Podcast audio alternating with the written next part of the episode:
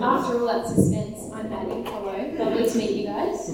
Um, and today we are reading Romans 7, verse 1 to 25, so it's on the inside of your little leaflet. Alright. Or do you not know, brothers, for I am speaking to those who know the law, that the law is binding on a person only as long as he lives. For a married woman is bound by law to her husband while he lives. But if her husband dies, she is released from the law of marriage. Accordingly, she will be called an adulteress if she lives with another man while her husband is alive. But if her husband dies, she is free from that law, and if she marries another man, she is not an adulteress. Likewise, my brothers, you also have died to the law through the body of Christ, so that you may belong to another, to him who has been raised from the dead, in order that we may bear fruit for God. For while we were living in the flesh, our sinful passions, aroused by the law, were at work in our members to bear fruit for death. But now we are released from the law, having died to which held us captive, so that we serve in the new way of the Spirit, and not in the old way of the written code. What then shall we say? That the law is sin? By no means. Yet, if it had not been for the law, I would not have known sin. For I would not have known what it is to covet if the law had not said, You shall not covet. But sin, seizing the opportunity through the commandment, produced in me all kinds of covet- covetousness. For sin lies dead. I was once alive apart from the law, but when the commandment came, sin came alive and I died. The very commandment that promised life proved to be death to me. For sin, seizing an opportunity through the commandment, deceived me, and through it killed me. So the law is holy, and the commandment is holy and righteous and good. Did that which is good then bring death to me? By no means. It was sin, producing death in me through what is good, in order that sin might be shown to be sin, and through the commandment might become sinful beyond measure.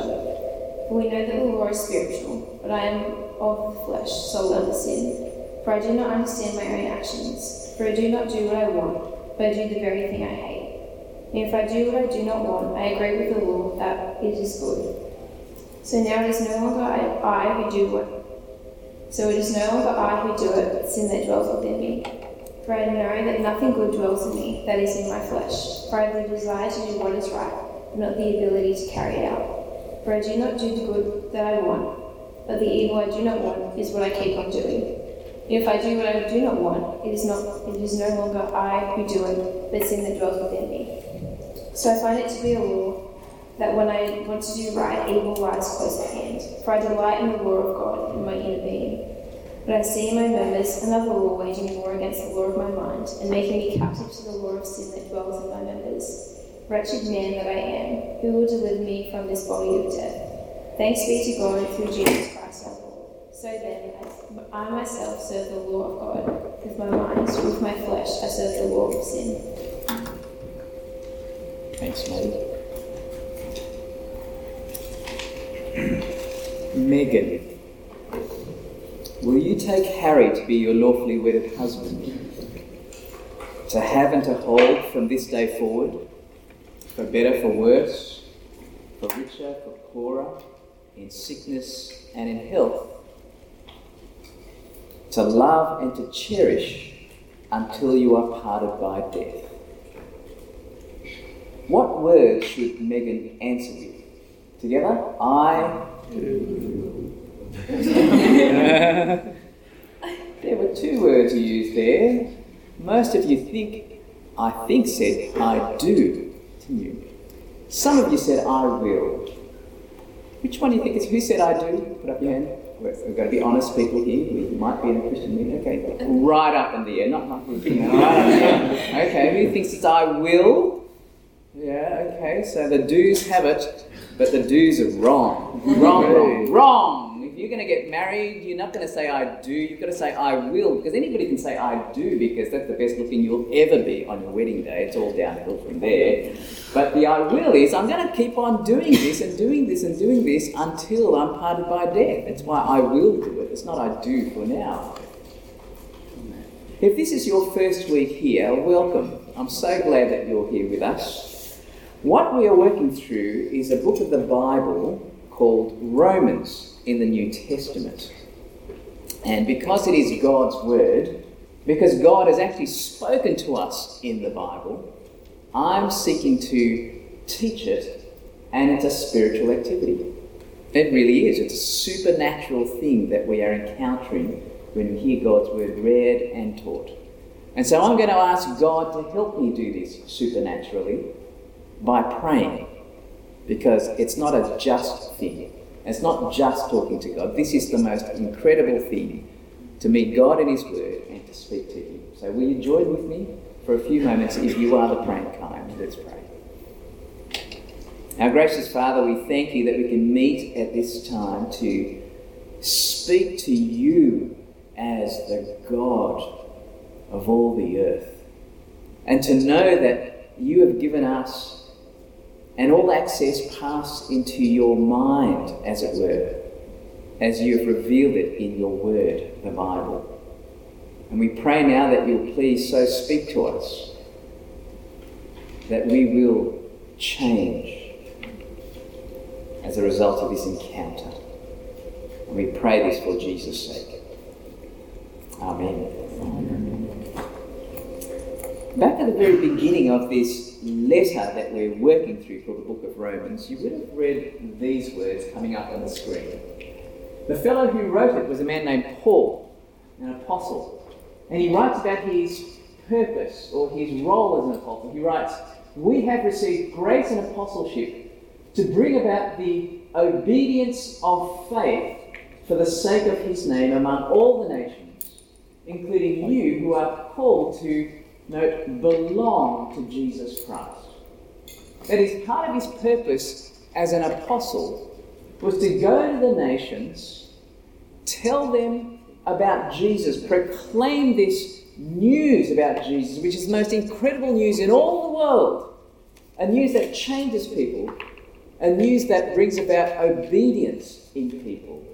But it comes about because they are called to you know, belong to Jesus Christ.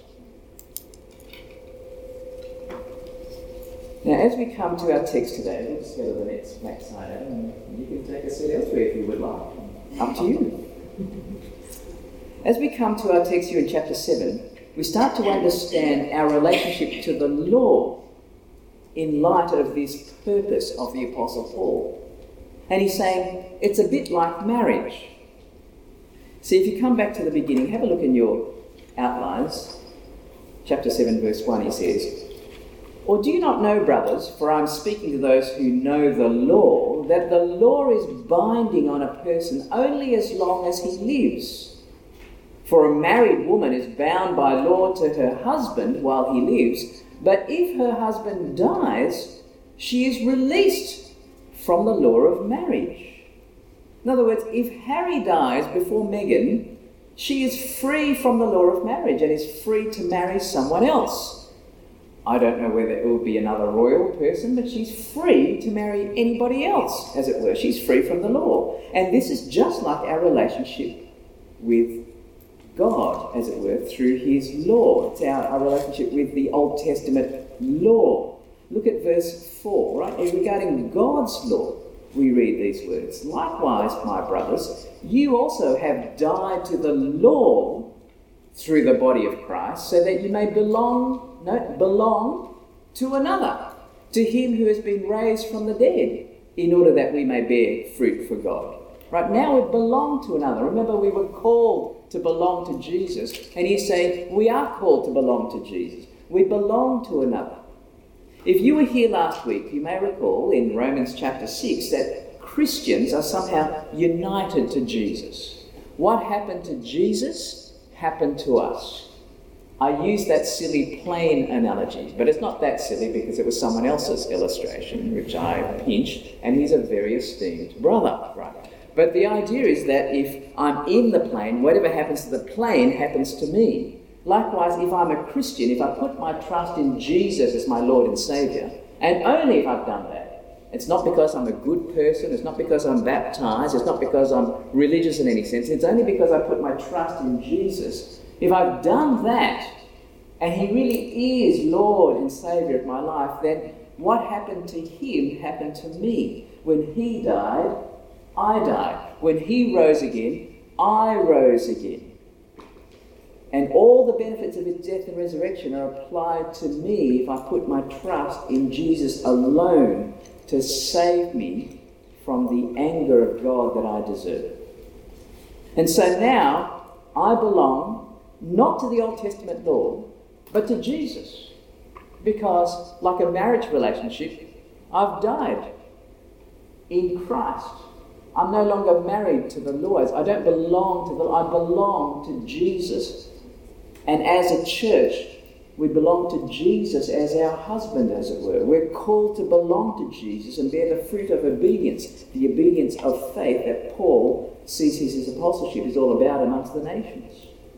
So, Paul is in fact saying that unless we are released from the Old Testament law, we cannot bear this fruit of obedience for God. So we read in verse 5. Look at verse 5. For while we were living in the flesh, our sinful passions, aroused by the law, were at work in our members to bear fruit for death. But now we are released from the law, having died to that which held us captive. You see what he's saying there? He's actually saying this God has to take from us the external work of the written code, the Old Testament law, and put into our hearts his spirit.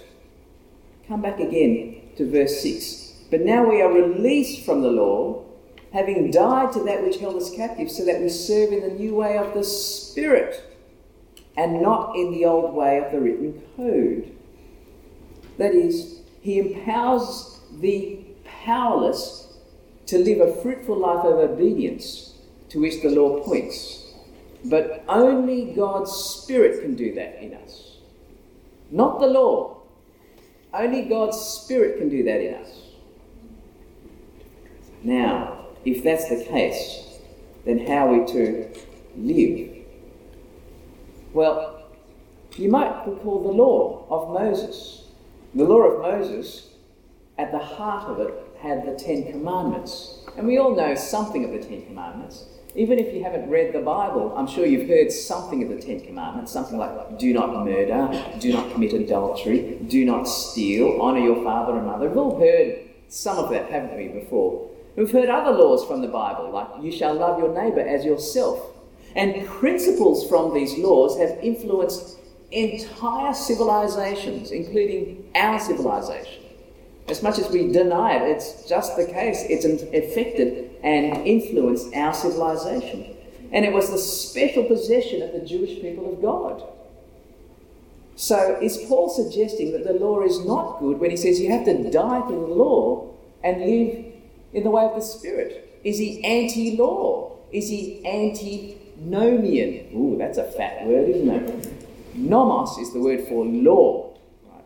So anti nomos is anti law. I only give you that word because you might read it in a Christian book somewhere. They say antinomian. You go, whoa, big fat. It just means anti law, right?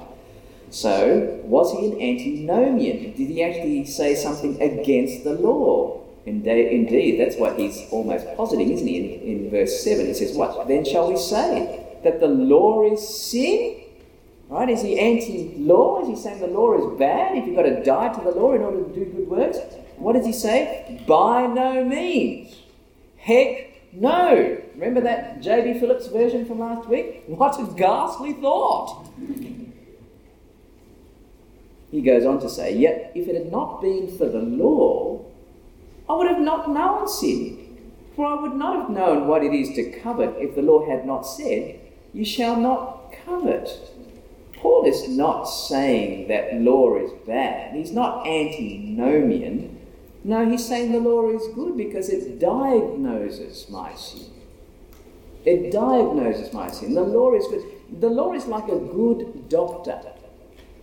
You know, I feel some abdominal pain in my lower right quadrant. And the, and the doctor diagnoses it as, what would they diagnose it as, anybody?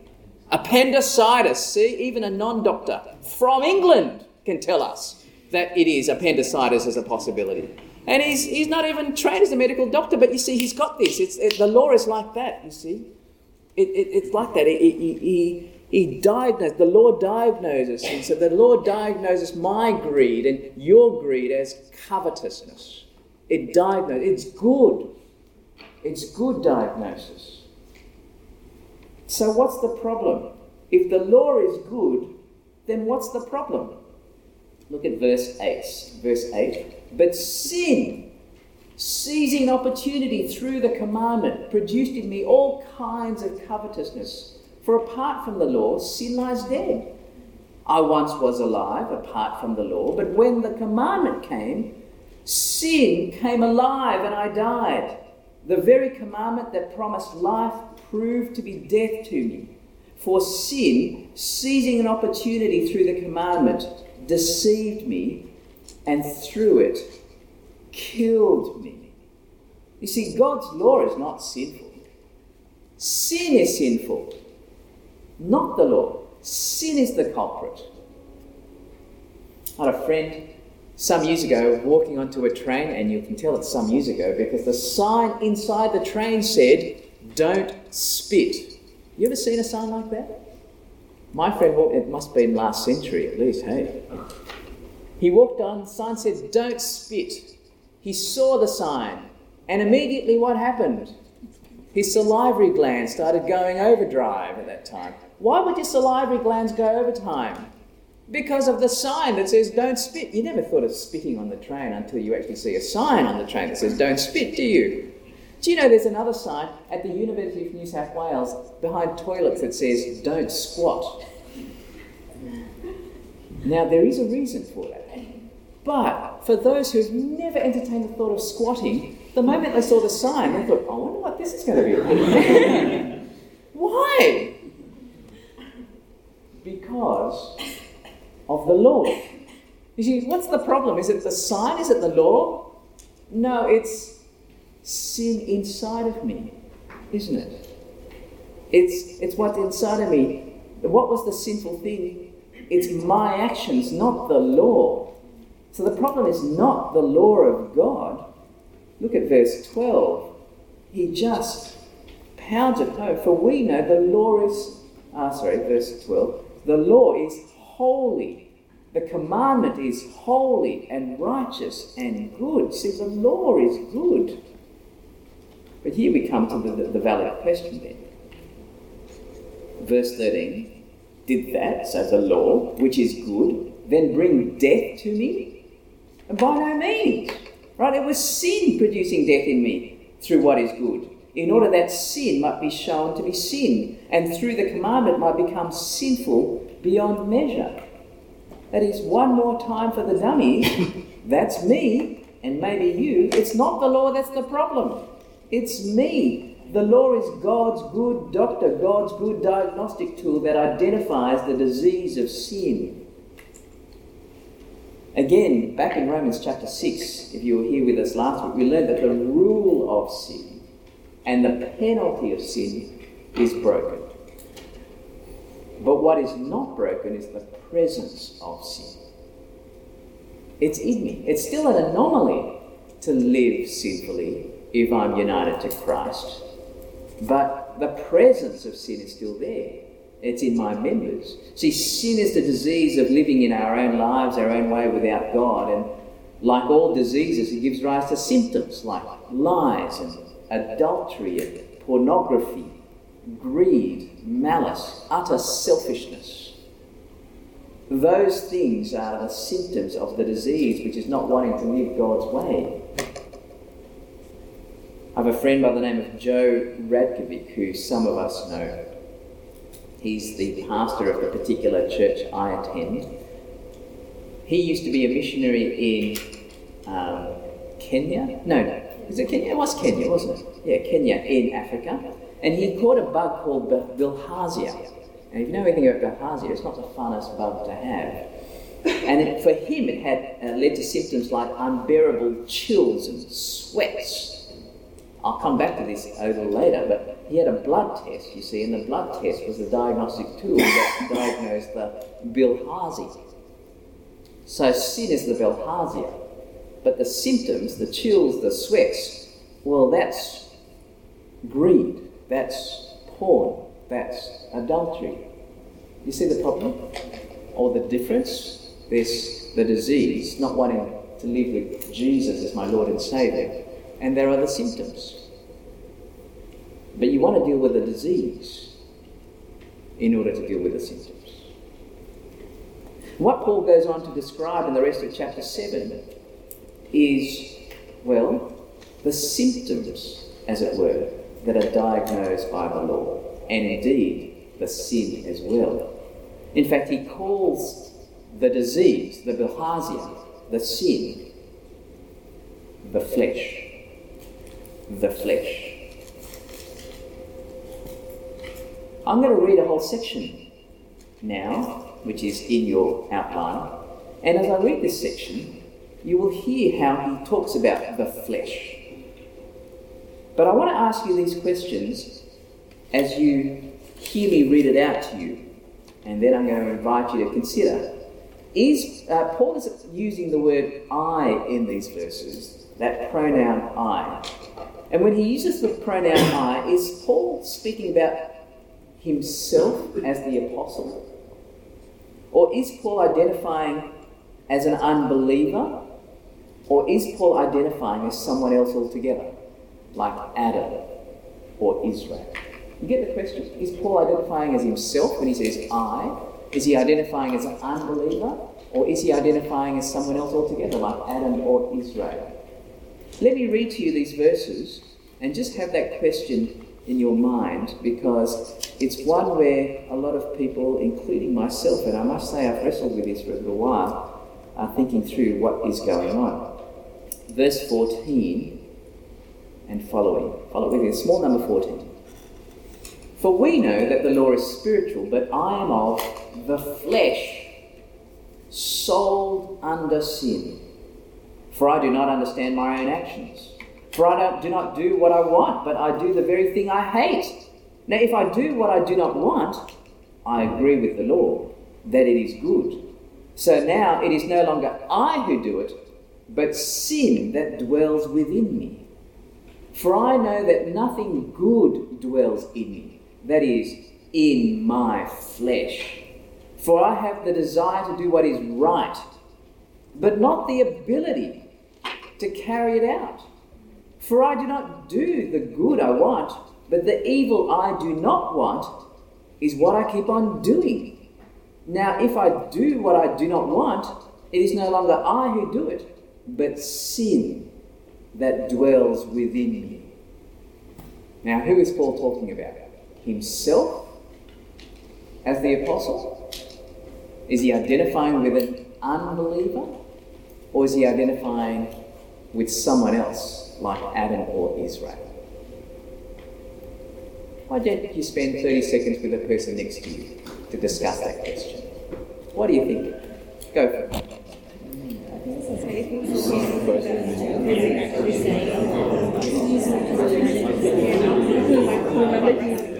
Okay. I'm being very generous to you. You know that I've given you more than 30 seconds. So I'd, I'd love to know. So is anybody anybody on, on this half of the room willing to just share just a thought, possibility as to who it is that he's identifying with? Anybody? I know you've talked. Anybody on this side willing to share anything? Yes, go Dan. Um, because last week we learning that if Christ, you're no longer under slavery to sin. So it seems, verse 14, that he's of the flesh.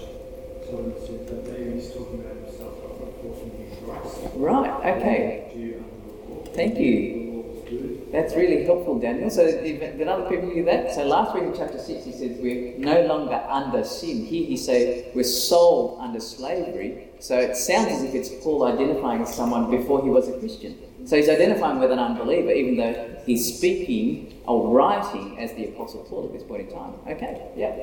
Were you going to say something to that? Yeah, um, I a, I think that he's speaking to himself as the apostle As the Apostle? because he says, um, I have the desire to do what is right um, and not, he doesn't want to do what is evil. And Yes. so, if he, before he was saved, would have known what the right thing to do was. Yeah. He would not want to do evil. Yeah, so it's, so ooh, here's a debate, isn't it? Moving on.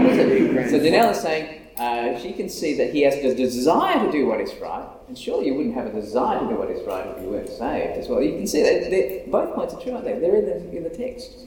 Okay, one last time here. Hands up if you think it's Paul speaking as an unbeliever or before he was a Christian. Hands up, straight in the air. None of this. Ah, straight okay, so, so okay. Those of you think he's speaking as a believer, as a believer. Okay, that's majority is saying he's a believer. But let me ask you Daniel's question though. If he's a believer, how can he be sold under sin? Because chapter six says he wasn't sold under sin. Yeah, you got you got a thought there, Justin. Is it in a sense like this might be a bit back, but is it like there's two Pauls?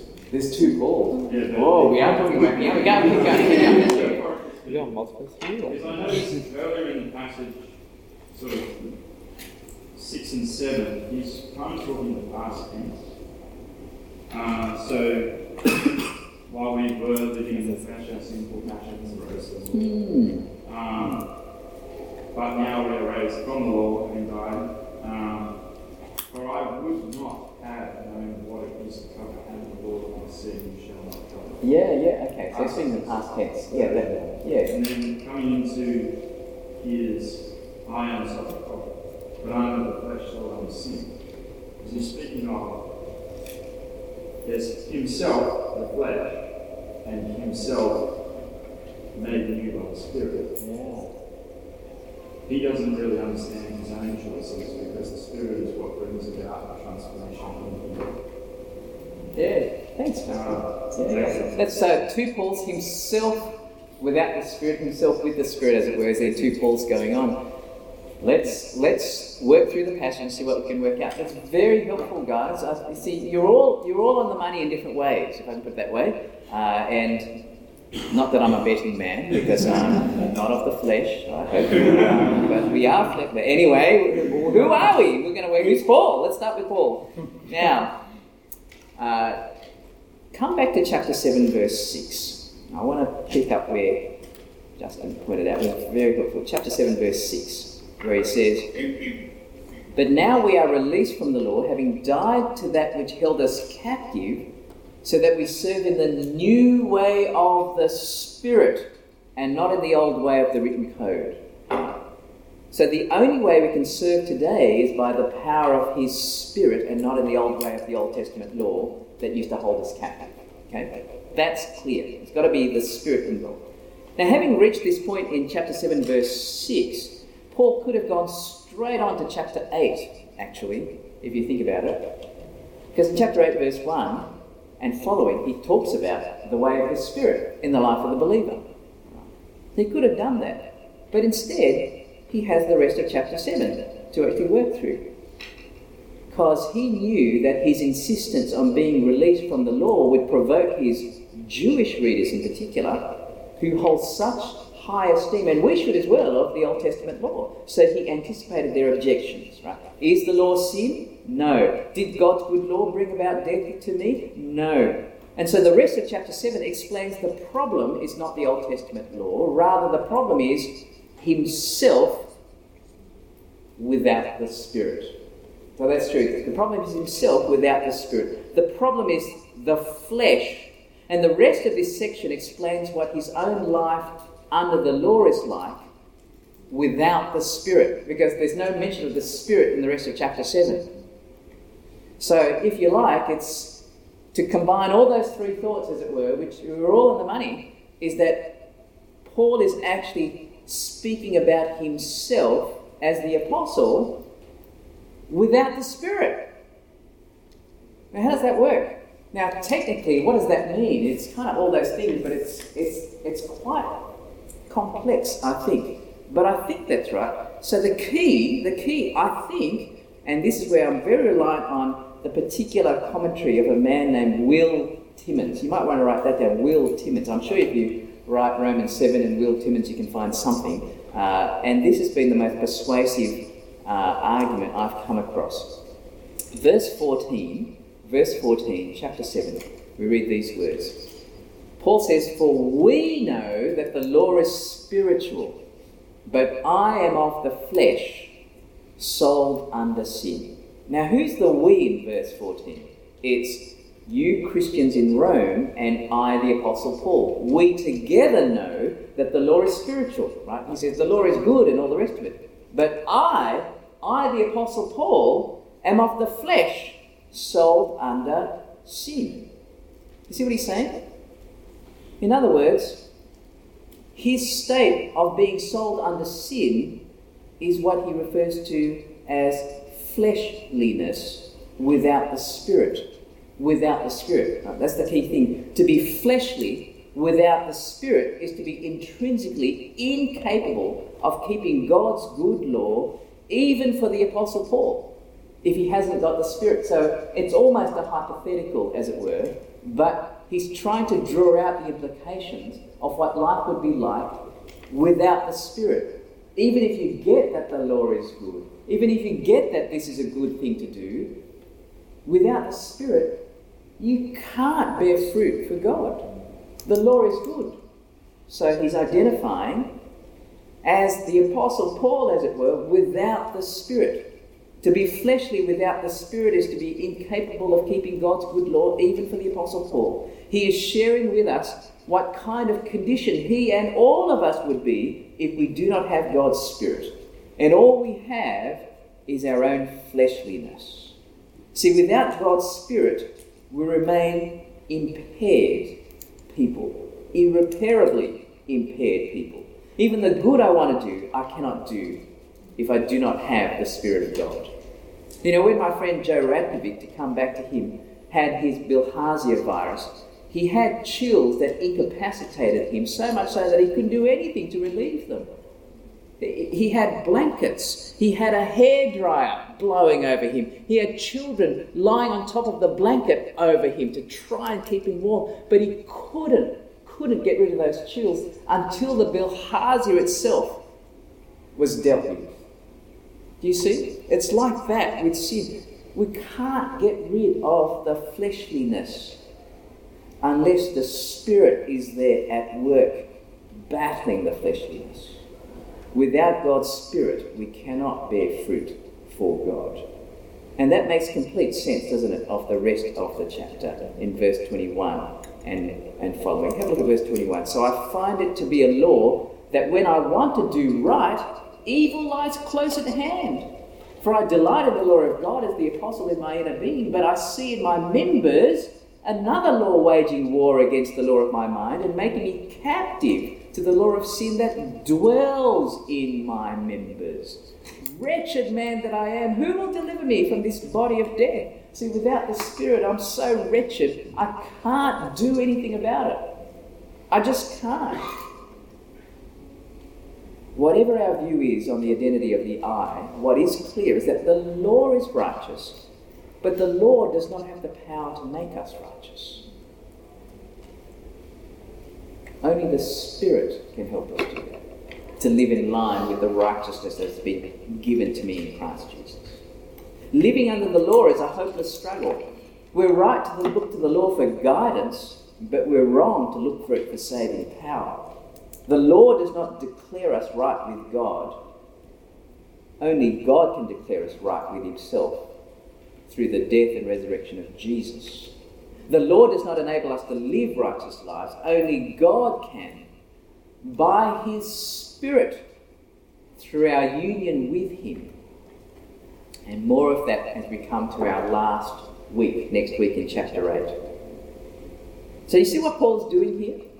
He's sharing his personal awareness of the power of indwelling sin, the flesh, fleshliness, experienced as sinful desire.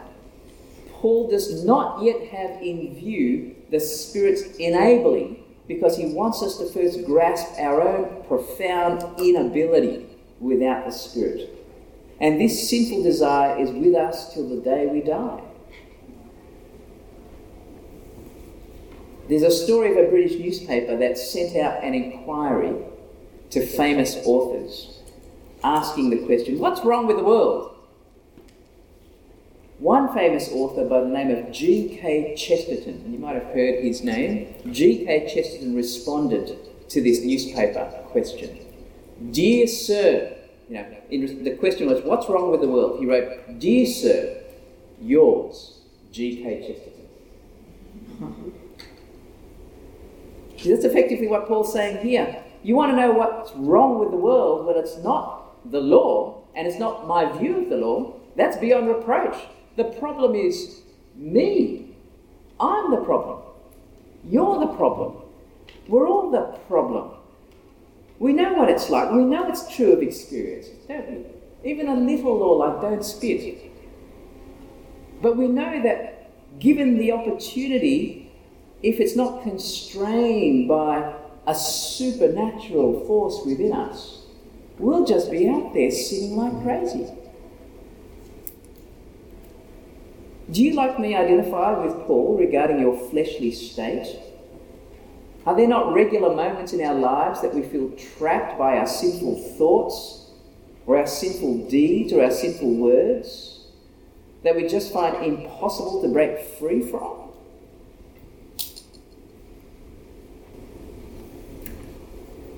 I speak to a number of fellows about porn.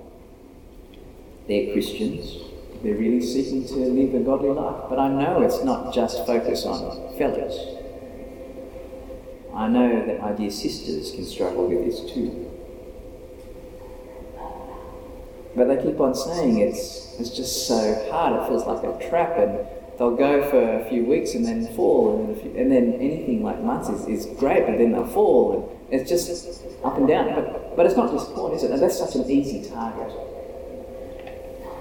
But it's all sorts of things, just thoughts about money or how I use that money. Or, or just sheer selfishness. I want to do this because it's going to make me better off as opposed to him or her better off. It's just so within our members, and we know what that's like. And in these times, you do want to cry out with the Apostle Paul when he says in verse 24, Wretched man that I am, who will deliver me from this body of death? But here's the hope in verse 25 Thanks be to God through Jesus Christ. So then I myself serve the law of God with my mind, but with my flesh I serve the law of sin. Yes, there is the flesh within me, but there is Jesus Christ, to whom I serve, to whom I'm united. And when I get what it means to be united to Christ, then I can see that His Spirit can work within me to enable me to battle the flesh and to live self controlled, upright, and godly lives in this present age while we wait for the blessed hope, the appearing of our great God and Saviour Jesus Christ. But more of that in chapter 8, and you'll see, and I hope you'll read on without me. In fact, it would be great if you read on without me, and then see whether what I say of chapter 8 matches with what your reading is. See, knowing our fleshly state means that we can only look beyond ourselves to the one that the Lord points to, namely Jesus and His Spirit, to save us from sin and our fleshly desires. And if you can identify with Paul's experience, then the only place we can turn to is our Lord Jesus Christ, His life, His death, His resurrection, His Spirit to bear fruit of loving obedience. But whatever we're going through, we can have Jesus, Jesus, to have and to hold from this day forward. And by His Spirit, for better worse, for richer or poorer, in sickness or in health, forsaking all others. But we won't be parted from Jesus by death because we're united to Jesus in his death and resurrection. And that's better than a human marriage, isn't it? Because the ultimate marriage between Jesus and his people is what human marriages point to. Well, I hope you can join me next week to see what else we can do by the power of God's Spirit. Let's pray. We thank you, dear Father, for showing us what our fleshly state is like without your Spirit. And we thank you that your good law can point out how it is that our flesh seeks to express itself. And we pray, Father, that you will please, firstly, save those of us who yet do not know you as Lord and Saviour. For those of us who do, help us to walk in step with your Spirit and joyfully live for you, knowing that we can thank you for Jesus, your Son, our Lord and Saviour. Amen.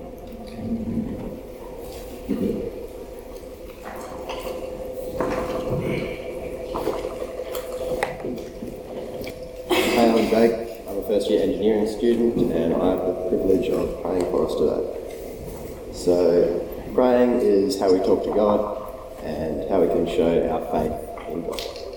Uh, so, if you agree with what I say, you can say Amen. Let's pray. Dear Heavenly Father, thank you for your goodness and all your blessings. We often take for granted how good we have it here in Australia, and especially Wollongong. So we thank you and praise you now for providing us with food, water, shelter, and a beautiful country to live in. Thank you for how much you have blessed us with the Uni group, and we pray that you will look after our members as assignments and exams increase. We pray that we won't get too stressed and that we will work hard and do the best we possibly can. We also pray that during this time we will not stop meeting together as a group to praise your name.